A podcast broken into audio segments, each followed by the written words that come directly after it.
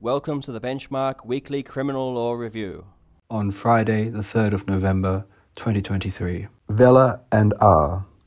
Court of Criminal Appeal of New South Wales. Evidence from a juror that another juror had, quote, made up their mind on the first day, basically, end quote, had tried to manipulate jurors to vote early before they had heard a lot of witnesses, and had said that they were also sexually assaulted as a child, was not admissible to support a ground of appeal that the jury had been biased. Clark Cranes Proprietary Limited and The King. Court of Appeal of Victoria. Trial judge had not erred in assessing penalty for breach of the Occupational Health and Safety Act 2004 Victoria that had led to the death of a worker. Thank you for listening.